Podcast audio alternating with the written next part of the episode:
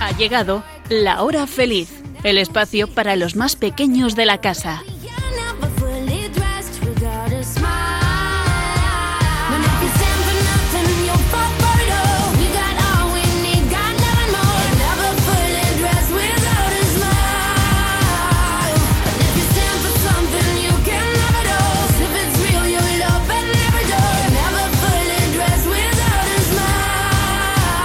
Muy buenas tardes, amiguitos de la hora feliz. Recibido un fuerte abrazo de quien nos habla, Yolanda Gómez.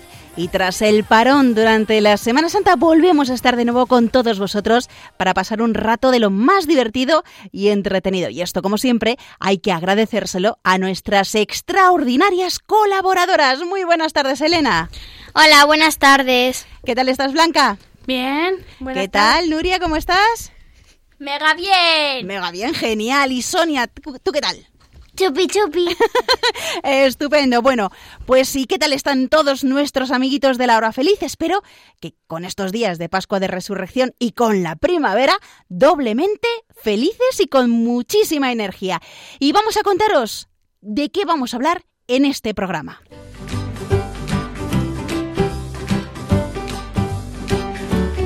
Hoy os vamos a contar cómo Jesús vivió enseñándonos a hacer el bien a los demás y cómo se preocupaba por los enfermos.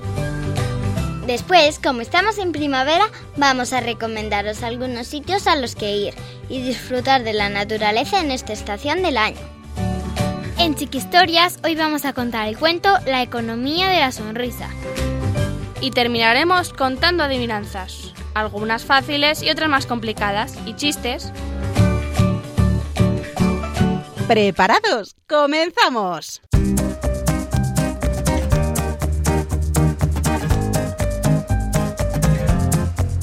El servicio más grande que pueden hacer a alguien es conducirlo para que conozca a Jesús, para que lo escuche y lo siga, porque solo Jesús puede satisfacer la sed de felicidad del corazón humano, para la que hemos sido creados. Madre Teresa de Calcuta.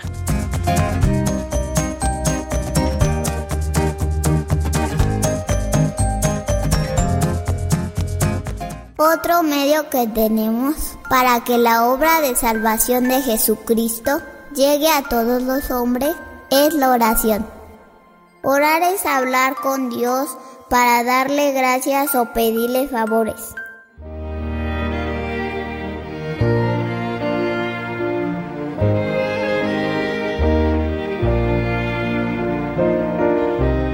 Jesús, dueño de la vida y de la muerte, me arrodillo ante ti para pedirte por la salud de todas las personas que están enfermas, especialmente los niños.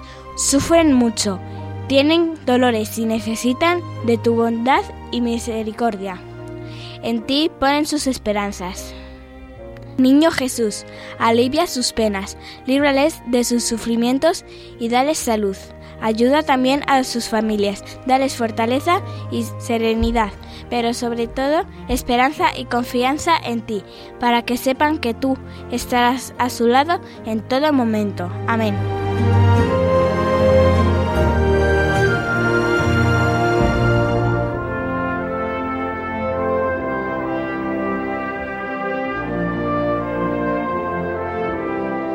Preciosa oración, Nuria. Si os parece, vamos a rezar un Padre Nuestro, un Ave María y un Gloria por todos los que están enfermos, sobre todo los niños y por los que nos están escuchando en estos momentos. ¿Os parece?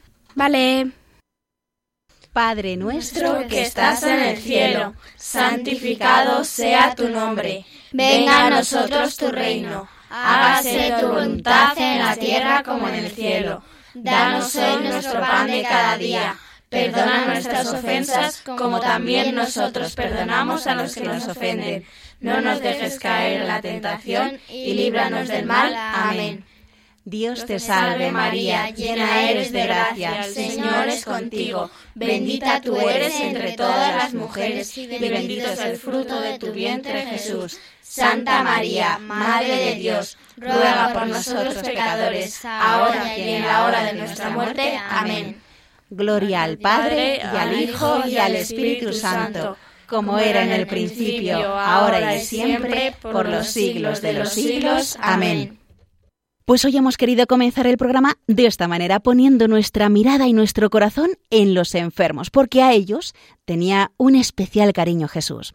Y es que Jesús vivió muchos años trabajando en el taller con su padre, mientras iba aprendiendo a admirar y comprender la naturaleza que tanto nos gusta, a hacer amistades e interesarse por los demás, a ayudar y acercarse a los que sufrían, y en cuanto salió de Nazaret y empezó a recorrer los caminos y los pueblos de su país, su vida y su trabajo consistió en ayudar a la gente de otras muchas maneras.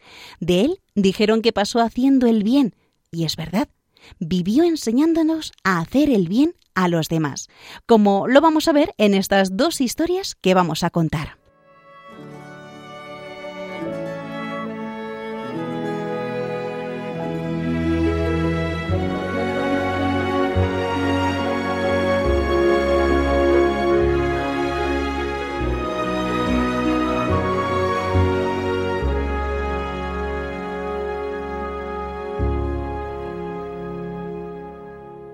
Jesús cura a un paralítico. Cafarnaún era una ciudad a orillas del lago de Galilea. Jesús la llamaba muchas veces mi ciudad, y es que allí tenía muchas personas que eran sus amigos, y la gente le buscaba continuamente para que les hablase de sus cosas, es decir, de su padre, de sus preocupaciones por las personas abandonadas, perseguidas, desgraciadas. Y una tarde estaba en la casa de uno de sus amigos, había tanta gente que tuvieron que salir al porche de la casa, una especie de soportal a la entrada con una azotea encima. Había un paralítico que ya estaba resignado a pasarse el resto de su vida tirado en una cama, pero sus amigos oyeron hablar de Jesús como de una persona extraordinaria que hacía milagros, que curaba enfermos y que siempre acogía a todo el mundo con mucho cariño. Entonces los amigos del paralítico le preguntaron si quería que le llevasen hasta donde estaba Jesús. Al paralítico le daba un poco de miedo, porque deseaba curarse, pero pensaba que no lo podría hacer. Pero sus amigos le llevaron en una camilla y se acercaron a la casa en la que estaba Jesús. Era imposible. A Jesús le rodeaba un gentío tan grande que no podían acercarse a él, y menos con una camilla y un enfermo. Entonces subieron por una escalera exterior y llegaron a la azotea. Estaban justo encima del sitio en que Jesús hablaba. Hicieron un agujero y con mucho cuidado fueron haciendo bajar la camilla con el paralítico justo delante de donde estaba Jesús. Todo el mundo se quedó en silencio. ¿Qué haría Jesús? Jesús sonrió lleno de admiración por la fe que tenían en él y por ver que aquel hombre tenía unos buenos amigos que se habían preocupado del enfermo. Entonces le dijo al paralítico Mira, tus pecados te quedan perdonados. Menuda la que se armó. Los fariseos, los sacerdotes y los sabios de Israel empezaron a ponerse nerviosos y comenzaron a murmurar y a cuchichear entre ellos. ¿Habéis oído lo que ha dicho? ¿Quién se creerá que es? Solo Dios puede perdonar los pecados. Jesús estuvo un rato calladito y cuando dejaron de murmurar les dijo Tranquilos, por favor. ¿Qué os parece más fácil decir ¿Te quedan perdonados tus pecados? o decir Hombre, toma tu camilla y vete andando hasta tu casa? Ellos no se atrevían a contestarle. Solo Dios podía hacer cada una de esas cosas. Entonces Jesús con toda la tranquilidad del mundo, pero con una cara y un tono de voz que parecía que estaba hablando de una manera distinta, extraordinaria, dijo Para que sepáis que el Hijo del Hombre tiene poder para perdonar los pecados. Hombre, y a ti te lo digo, levántate, toma tu camilla y vete a tu casa el paralítico se empezó a levantar poco a poco, hasta apoyar sus pies en el suelo. Vio que podía sostenerse, que podía moverse, y completamente fuera de sí, sin darse cuenta ni de lo que hacía, tomó la camilla, cargó con ella y corriendo y saltando se marchó hasta su casa. De la gente que estaba allí, unos se asustaron, otros se admiraron, otros no hacían más que preguntarse ¿Quién será este Hijo del Hombre que tiene poderes como los de Dios?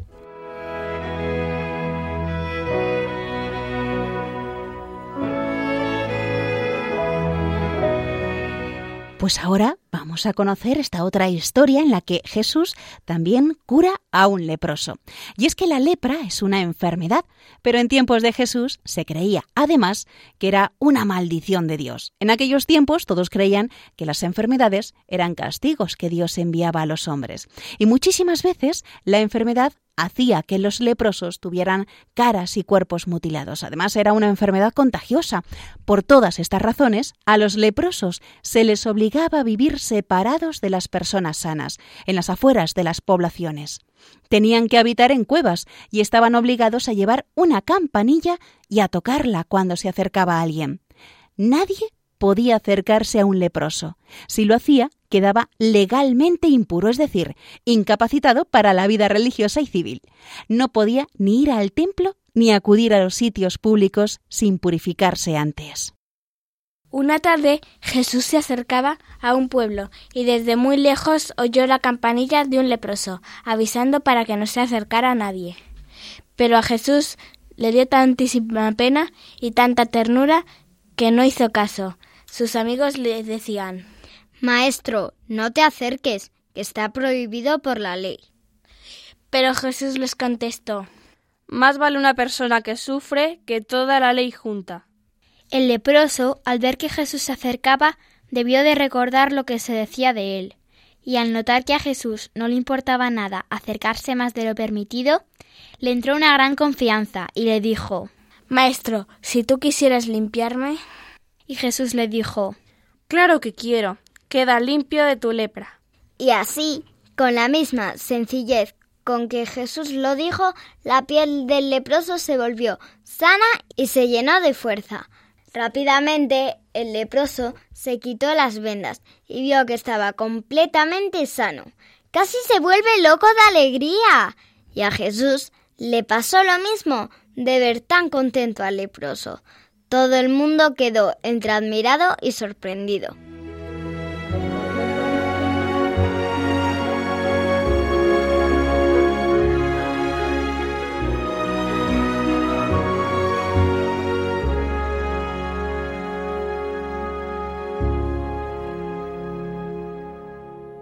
Bueno, dos bonitas historias donde vemos cómo Jesús pues tiene como personas muy especiales a los, enfermos, quiere cuidarlos y quiere sanarlos. A vosotras chicas, ¿qué os ha parecido este gesto de Jesús? Muy bonito. ¿Sí? ¿Os ha gustado? Bueno, ¿y qué os ha gustado más de lo que hemos leído? De las dos. Sí. pues que los amigos le ayudaron al paralítico. sí, esa es una preciosa parte, que es, fíjate qué buenos amigos tenía, que incluso se suben ahí a los tejados. A ver, hay una cosa que, que no sé si vosotras sabéis, los tejados de aquella época no son como los de ahora, que fíjate que hacen un agujero y ya está, y ahí cuelgan al paralítico. Eso lo sabéis, ¿no? Son unos tejados más de paja y barro, entonces son más fáciles de hacer ese agujero. Muy bien, aparte de los amigos, ¿qué más os ha gustado de estas historias, Elena? Que Jesús al ver, la, al, ver la fe del leproso quiso curarle. Muy bien. ¿Y tú, Blanca? Que prefiere ayudar a saltarse la ley. Eso es. Lo ah. primero es la persona, intenta siempre cuidarlos antes que la ley, porque allí en esa época se empezaban a dar más importancia a las leyes que a las personas. Y eso pues Jesús con esto está demostrando que primero es la persona antes que la ley. Bueno, ¿y vosotros creéis que Jesús eh, puede hacer todo tipo de milagros? Sí, sí. ¿Sí? Todo tipo. Bueno, ¿y cómo nos enseña Jesús que hay que comportarse con los que están enfermos? A ver. Pues ponerse en su lugar y pensar lo que le gustaría a él que hicieras tú.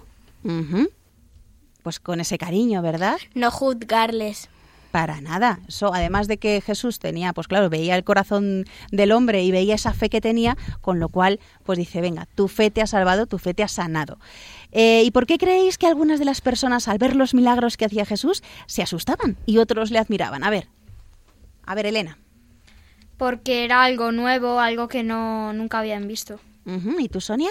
Porque ellos pensaban que eh, puede hacerte milagros buenos, pero al igual te puede hacer malos, pero no era así. Bueno, en esa época también se pensaba más en un Dios castigador que en un Dios que amaba. Y Jesús pues nos viene a decir que Dios nos ama sobre todas las cosas y también lo demuestra pues con ese amor hacia los enfermos, hacia las personas que tenían problemas y bueno, pues siempre que veía esa fe en ellos y esas ganas de, de ser curados, pues él ahí estaba para echar una mano.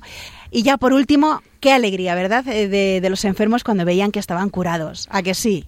Sí. sí. Bueno, bueno, estarían contentos bailando y fíjate, hasta Jesús también, obviamente, era, eh, se contagiaba de esa alegría y seguramente sus familiares. Pues aquí vemos ese amor de Jesús a los hombres, sobre todo a los que sufren, a los enfermos y oprimidos. Y para entender algo más todo esto, vamos a explicar cómo veían las enfermedades los judíos en la época de Jesús. Los judíos de la época de Jesús se ponían malos, como todo el mundo, claro, igual que todos, pero ellos tenían esa idea de que la enfermedad eh, pues era muy distinta a como hoy día la concebimos. A ver, mmm, Blanca, para ellos, ¿qué significaban esas enfermedades? Para los judíos, las enfermedades y en general todas las desgracias eran consecuencia de los pecados cometidos. Pensaban que si una persona era buena, Dios le recompensaría con bienes y especialmente con la salud.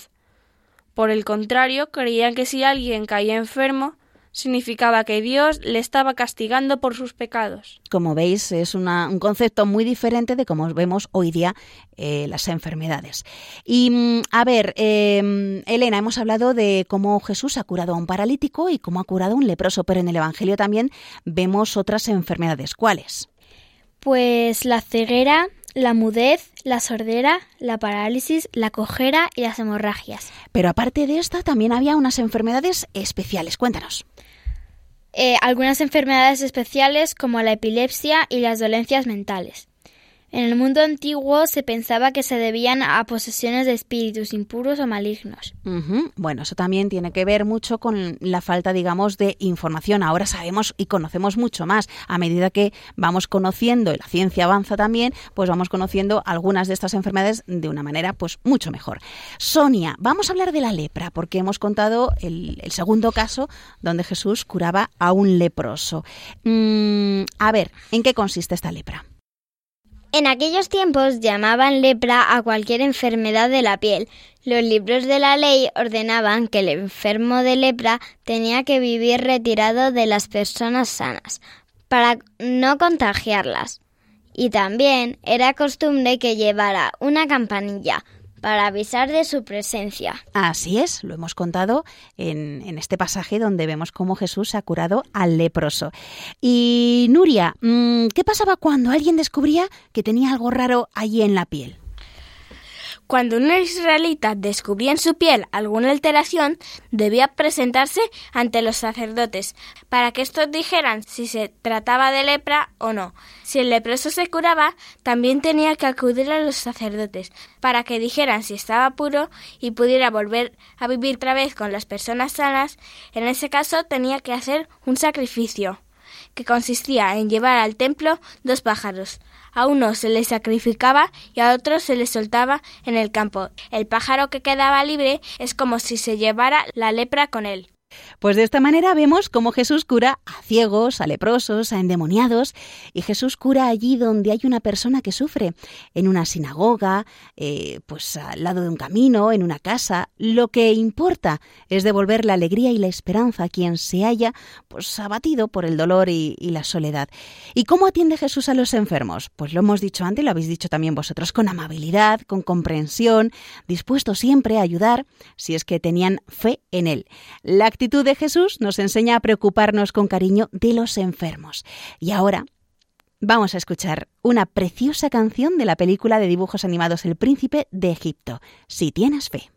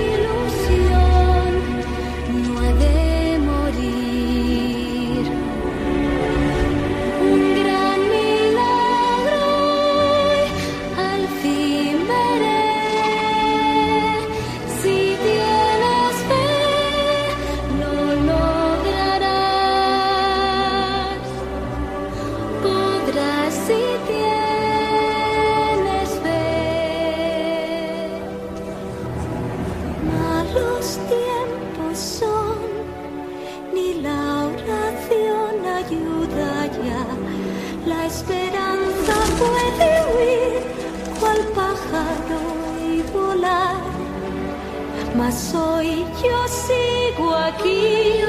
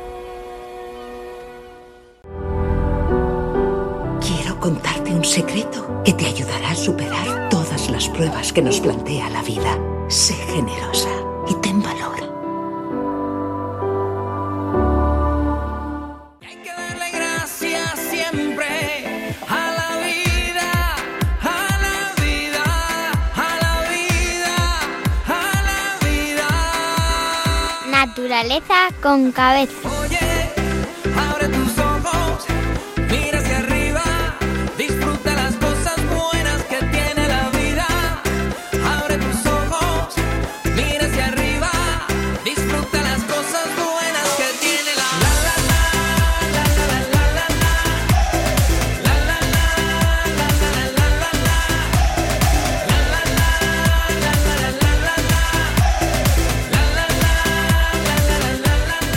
Pues cambiamos de tema totalmente y vamos ahora a disfrutar de la naturaleza. Y es que es primavera y da gusto pasear, ¿o no? Porque vamos, eh, el- con el tiempo que tenemos y ver esa explosión de colores, de vida que se respira en esta estación del año, que empezó la primavera cuando fue, chicas. El 20 de marzo. Qué buena memoria tenéis. Y a ver, la primavera dura hasta qué fecha. Hasta el 21 de junio. Pero habéis visto, amiguitos, qué chicas más inteligentes tenemos aquí en la hora feliz. Bueno, pues tenemos esos tres meses para salir y disfrutar de los cerezos y los almendros en flor, ver a los animales corretear por todas partes, mm, después de estar en hibernación, claro.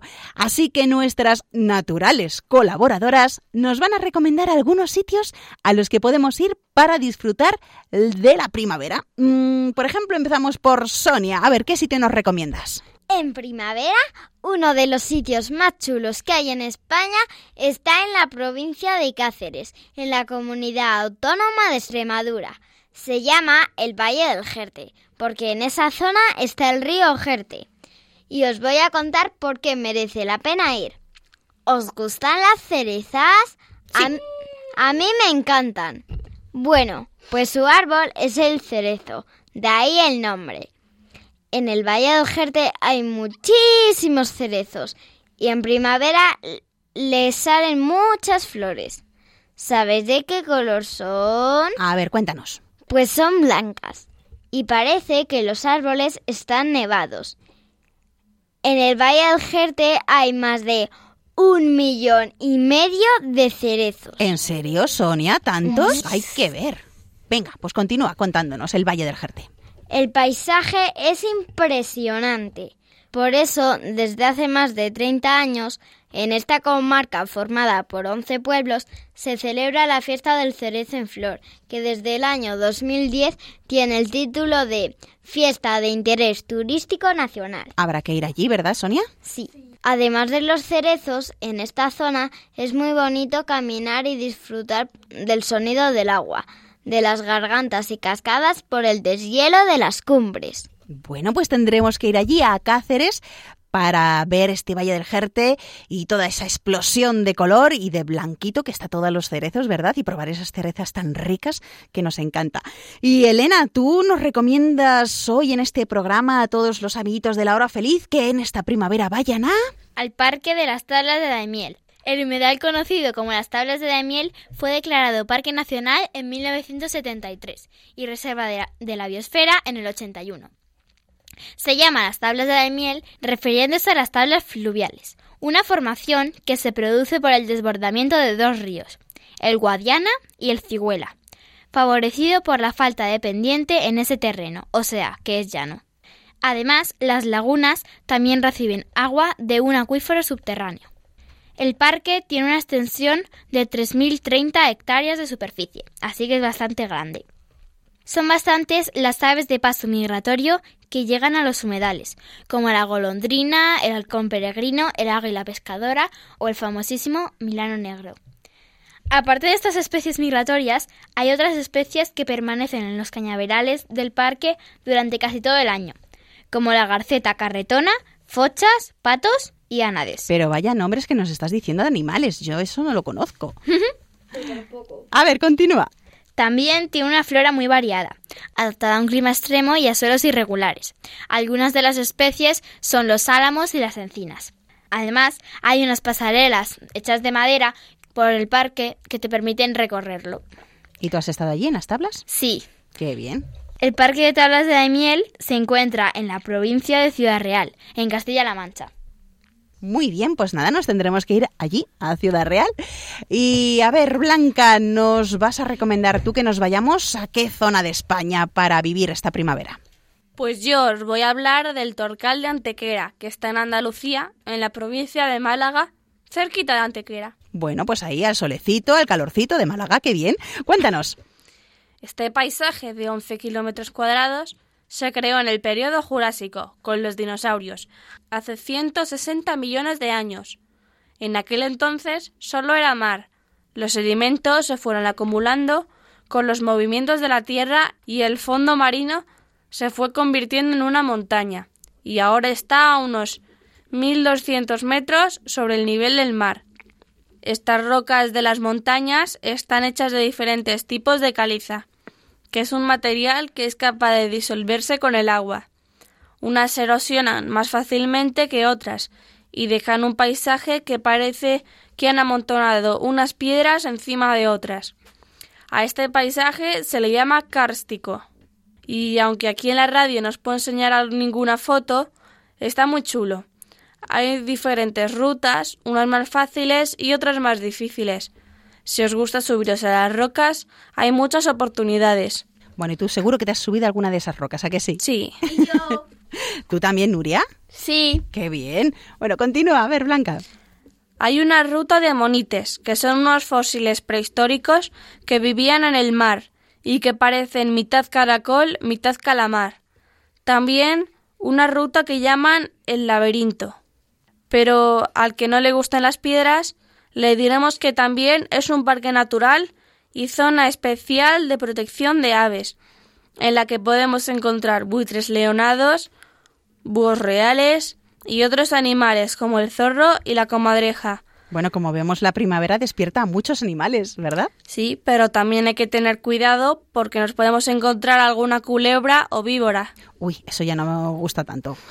Este lugar es recomendable visitarlo en primavera o en otoño, porque en verano hace bastante calor y las piedras se ponen muy, muy calientes.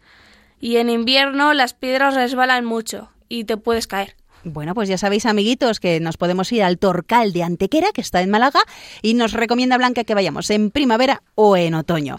Y Nuria, vamos ahora contigo a ver qué lugar nos recomiendas que vayamos en esta primavera a conocer aquí en España. A ver. El Lobo Park, en el mismo sitio donde está el Torcal de Antequera. Mira qué bien, ahí cerquita, pues ya sabéis, si vais al Torcal de Antequera tenéis al lado el Lobo Park. ¿Y en qué consiste? al lado no. Bueno, ¿cuánto es al lado? ¿Un poquito más de distancia? Sí. Venga, pues ¿qué nos podemos encontrar allí en el Lobo Park? Es un sitio muy chulo. Lo malo es que solo se puede ir con una visita guiada, pero te cuentan cosas muy interesantes sobre los lobos. Aparte de lobos, también hay cerdos vietnamitas, cabras, caballos, gallinas, perros y un zorro que habían abandonado. Y como el parque está en las montañas y la zona de visitantes abajo, los lobos pueden vigilar la situación desde arriba. Porque a ti qué te gustaría, poder verlo todo o que todos te viesen a ti. Mm, a ver, ¿que a vosotras qué os gustaría? ¿Que os vieran? No, ver a, ver a los demás. Sí, ¿no? A ver, Yo creo que verlo todo, ¿no? claro, mejor controlarlo, ¿verdad? Allí los lobos están cómodos. ¿Cómo se sabe que los lobos están estresados? Muy sencillo. Si se están moviendo de un lado para otro, siempre igual, esto significa que se- están estresados. Y aquí los lobos siempre se mueven hacia donde ellos quieren. Por eso sabemos que están cómodos. Claro, ¿y tú los has visto allí? Eh, ¿Estaban eh, de un lado para otro o estaban Había cómodos? uno que era una excepción que no paraba de moverse. A lo mejor era muy inquieto. ¿O tú crees que estaba estresado? No creo. Porque para tener tanto espacio y estar tan arriba. O sea, a ti te gustó la zona para los lobos, ¿verdad? Además que a ti te encantan los lobos. Sí. Genial. Bueno, pues nada, sería un lobo pues eh, un poquito inquieto. Y los demás estaban cómodos, ¿verdad? Sí. Muy bien. ¿Qué más nos cuentas? Hay varias manadas de lobos y están separadas entre vallas. Hay dos manadas de lobos ibéricos, dos manadas de lobos europeos y una pareja de lobos tundra. Los lobos europeos viven en Europa, como su propio nombre indica. El lobo tundra vive en sitios fríos, por ejemplo, Canadá o Alaska. El lobo ibérico vive en el norte de la península ibérica, por ejemplo, Galicia, donde yo los he visto en libertad dos veces. Son súper bonitos. A uno le vi los ojos y a otro la cara. ¿En serio, Nuria? ¿Has podido verles ahí fuera? Sí, en Galicia. Ala, ¿y no te dio miedo ni nada? No, estábamos en el coche. Ah, bueno, claro, entonces estabais seguros. Pero seguro que te encantaría ver, te encantó verlos. Sí. Además, si busquéis por internet ataques de lobos a personas, no vais a encontrar ninguno. Mira, ¿cuánto sabes? Nos tienes que hablar mucho más de los lobos. bueno, ¿algo más que quieras contar del Lobo Park? Sí. Y también el señor que fundó el parque es muy simpático, se llama Daniel. Pues saludamos a Daniel de aquí, desde Radio María. Crió con biberón y sus perros a los lobos alfa, de diferentes manadas, cuando eran pequeños. Porque sabéis que los lobos viven en grupos familiares, como los gorilas y los humanos. Para los lobos, Daniel es respetado por la manada y entra con ellos y aúlla con ellos. Os recomiendo visitarlo en primavera, porque hace menos calor y los lobos están más activos. Eso es, es lo bueno de la primavera, que están todos los animales pues recién despertados con mucha energía y, bueno, pues seguro que nos lo vamos a pasar muy bien. Os recuerdo, amiguitos de Radio María, que estáis escuchando La Hora Feliz, que podéis ir a estos cuatro lugares que nos han recomendado nuestras queridas amigas, ya sabéis, al Valle del Jerte, que está en Cáceres, a las tablas de Daimiel, que están en Ciudad Real, al Torcal de Antequera, que está en Málaga, y al Lobo Park, que nos ha recomendado Nuria. Así que si tú, que nos estás escuchando, quieres recomendarnos algún que otro lugar para visitar en esta época del año, pues nos puedes escribir por correo postal a Radio María, La Hora Feliz 2, Paseo de Lanceros, número 2, primera planta 28024, Madrid. O también aquellos que tengáis email, o bueno, mejor dicho, vuestros papás, pues nos pueden escribir a La Hora Feliz 2, todo junto y el 2 con número, la hora feliz 2, arroba radiomaria.es.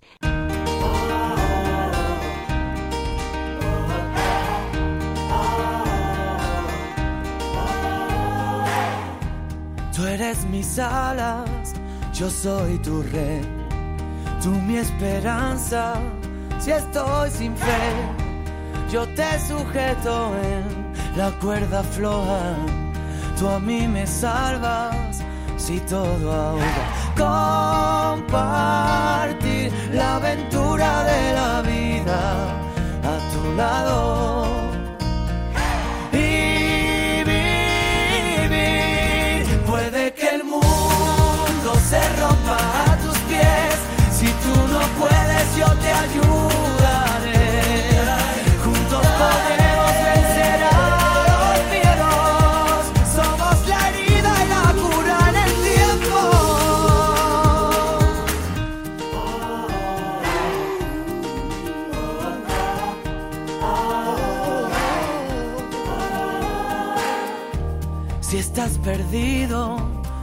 Soy tus pies. Por el camino te guiaré. Tú me enseñaste que debo creer en mí. Y siendo amigos, yo soy feliz. Compartir la aventura de la vida a tu lado.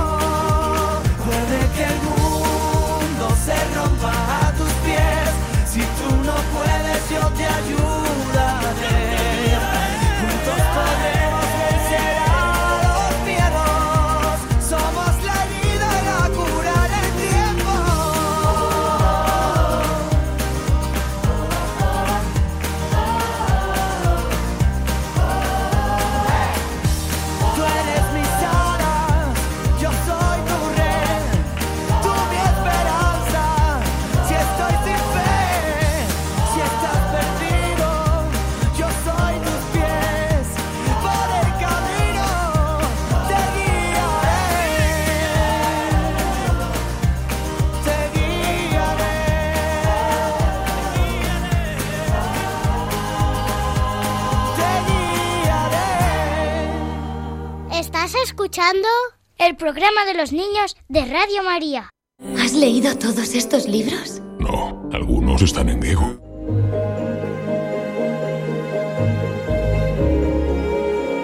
Chiqui Historias.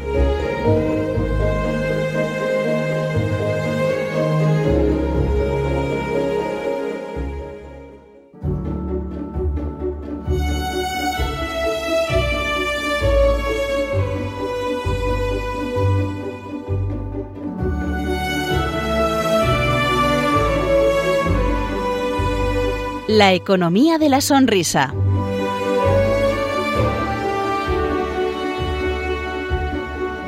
Había una vez un rey sabio y bueno que observaba preocupado la importancia que todos daban al dinero, a pesar de que en aquel país no había pobres y se vivía bastante bien. El rey preguntó a sus consejeros. ¿Y por qué tanto empeño en conseguir dinero? ¿Para qué les sirve? Tras muchas averiguaciones le contestaron. Parece que lo usan para comprar pequeñas cosas que les dan un poco más de felicidad. ¿Felicidad? ¿Eso es lo que persiguen con el dinero? Y tras pensar un momento, añadió sonriente. Entonces tengo la solución. Cambiaremos de moneda. Y fue a ver a los magos e inventores del reino para encargarles la creación de un nuevo aparato, el portasonrisas. Luego entregó un portasonrisas con más de 100 sonrisas a cada habitante del reino e hizo retirar todas las monedas. El día del cambio dijo el rey solemnemente. ¿Para qué utilizar monedas si lo que queremos es felicidad? A partir de ahora llevaremos la felicidad en el bolsillo, gracias al portasonrisas.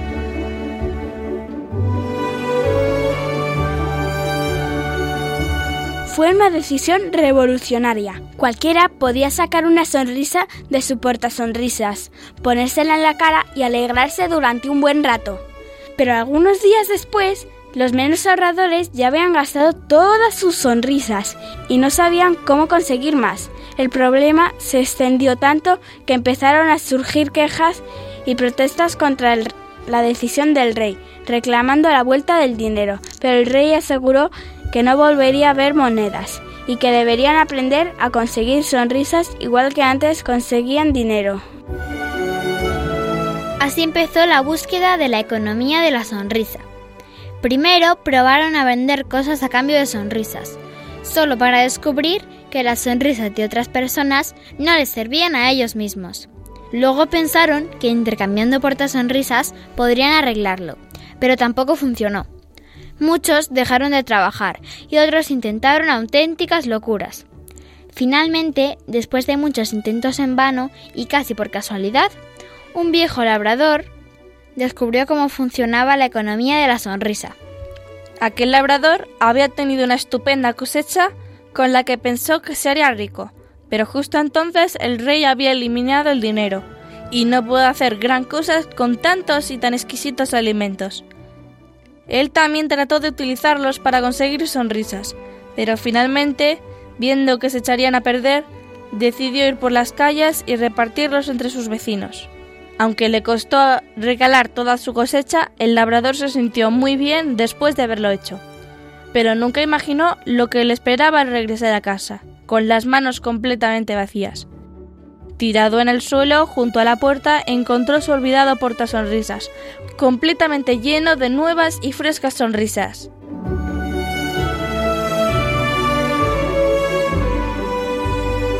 De esta forma descubrieron en aquel país la verdadera economía de la felicidad, comprendiendo que no puede comprarse con dinero, sino con las buenas obras de cada uno, las únicas capaces de llenar un portasonrisas. Y tanto y tan bien lo pusieron en práctica que aún hoy siguen sin querer saber nada del dinero, al que solo ven como un obstáculo para ser verdaderamente felices.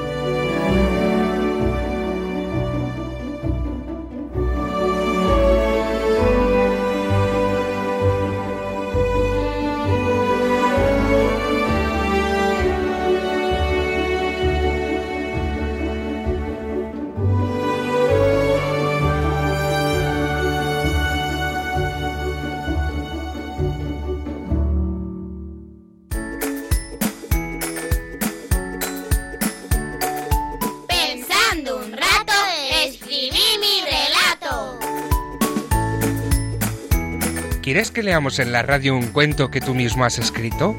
Solo tienes que decirles a tus papás que nos lo envíen al email lahorafeliz2 con número arroba radiomaria.es, indicándonos tu nombre, la edad que tienes, la ciudad donde vives y un teléfono de contacto. También puedes escribirnos por carta a la siguiente dirección. Paseo de Lanceros 2, primera planta, 28024 Madrid, poniendo Radio María, la hora feliz 2.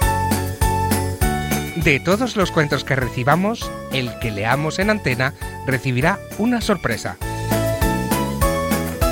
Ya sabes, la hora feliz 2 arroba radiomaria.es o por carta a Radio María La Hora Feliz 2, Paseo de Lanceros, número 2, primera planta, 28024, Madrid.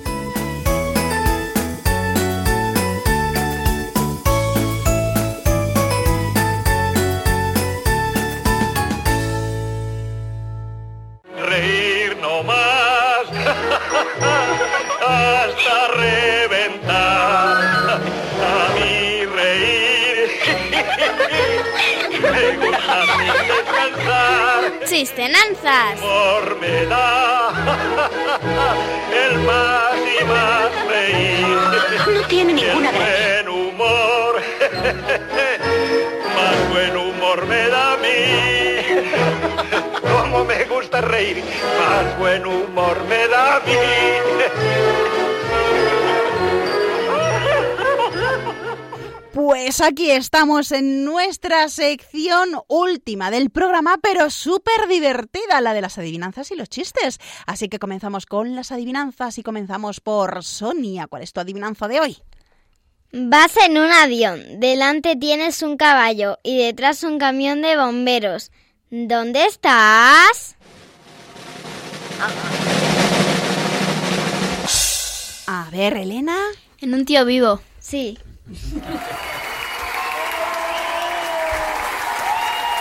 Muy bien, pues Elena, tu turno.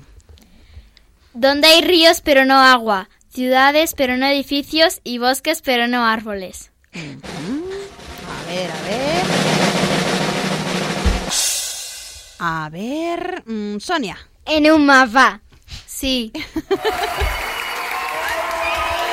Bueno, bueno, aquí hay empate. Elena ha adivinado la de Sonia y Sonia la de Elena. Venga, vamos con la de Blanca, por ejemplo. Vuelo de noche, duermo de día y no verás plumas en el ala mía.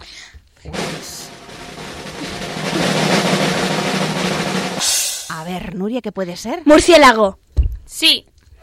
Eh, claro, tiene alas, pero no tiene plumas. Pues Nuria, vamos con la tuya. Sale de noche, duerme de día y le gusta la carne y la leche fría. ¿Quién soy?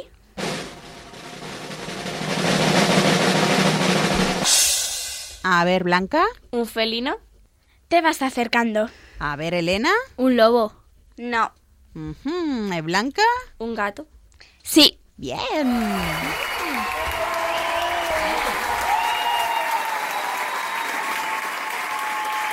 Pues vamos con la segunda ronda de adivinanzas y comenzamos por Blanca. A ver, esa segunda adivinanza. Amarillo por fuera, amarillo por dentro y un corazón en el centro.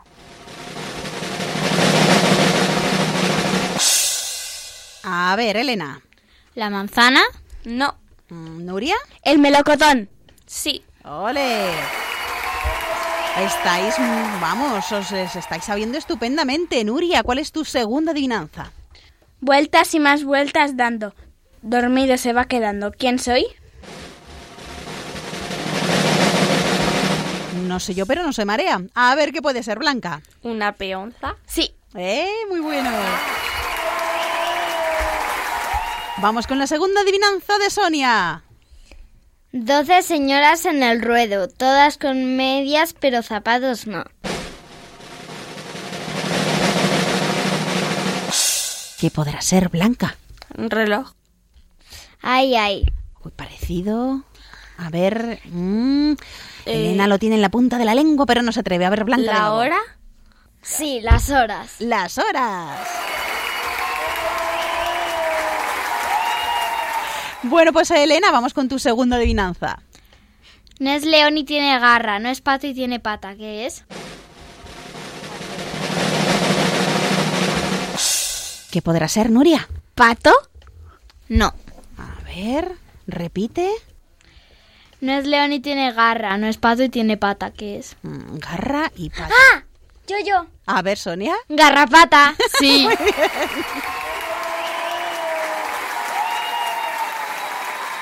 Pues, amiguitas y amiguitos de la hora feliz, vamos ya con los chistes. Y comenzamos por Elena.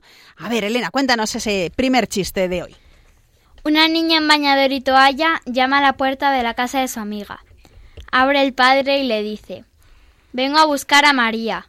Y el padre pregunta, muy bien, pero ya se lo has preguntado a su madre. Y la niña contesta, su madre es simpática, pero prefiero jugar con María. Bueno, a ver, Sonia, tu chiste.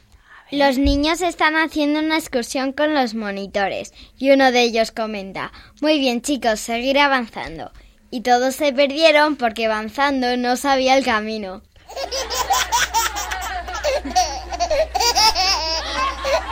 Estupendo, Blanca, a ver tu chiste de hoy. Jaimito entrega los deberes a su profesor y el profesor le dice, Jaimito, te falta presentación en la tarea. Perdón, profe, damas y caballeros, ante ustedes la tarea. ¿Os imagináis que se haga eso en clase? Nuria, ¿cuál es tu chiste de hoy? A ver, Pepito, la conjugación yo peco, tú pecas, él peca, nosotros pecamos. ¿Qué tiempo es? Tiempo de arrepentirse, Señor.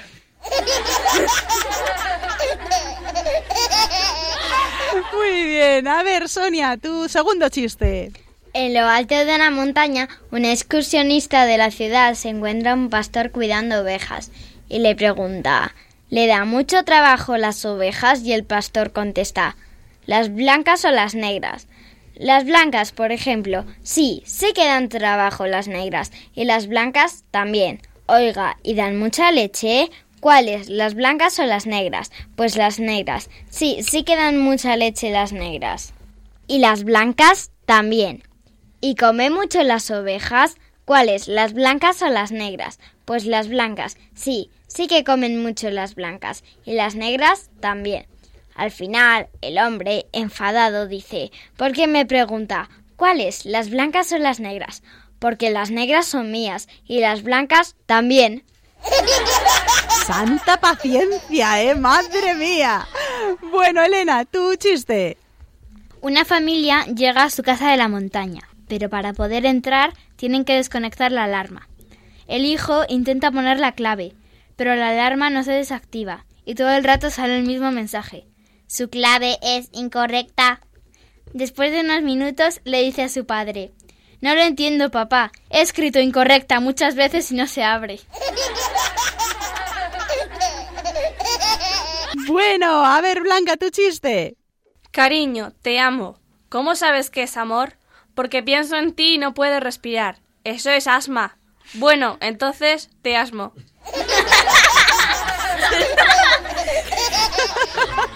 bueno, Nuria, terminamos contigo. Ya los chistes de hoy. ¿Cuál es la fruta que más se ríe? La naranja, jaja. Pues con este chiste tan gracioso terminamos porque llegamos ya al final del programa. Se acabó. Llegó la hora. Pues sí, tienes razón. Qué rápido pasa el tiempo. Cuando uno se lo está pasando bien, ¿verdad? Pues sabéis que dentro de 15 días volveremos, que será ya el 26 de abril. Y damos las gracias a nuestras fieles y primaverales colaboradoras, Elena Blanca, Nuria y Sonia, por estar un programa más en La Hora Feliz. Muchas gracias, chicas. Adiós. Adiós. Y no os olvidéis de que de lunes a viernes en Radio María a las 6 de la tarde, una hora antes en Canarias, tenéis aquí un programa especial para vosotros, para los niños. Bueno, los niños de edad y también los niños de espíritu. Y os recordamos que si queréis recomendarnos algún lugar al que mm, queréis que vayamos, sobre todo en esta preciosa época de la primavera, o nos queréis enviar algún cuento que habéis escrito vosotros, o algún tema del que queráis que hablemos en el programa, nos podéis escribir, a ver, papel y boli, que seguro que ya lo tenéis, la hora feliz 2 con número la hora feliz 2 arroba radiomaria.es y por carta también a Radio María, programa La Hora Feliz 2, Paseo de Lanceros número 2, primera planta, 28024, Madrid. ¿Y vosotros sed buenos? Sí, sí se puede. Sí se puede. Pues un abrazo muy fuerte para todos y ser felices.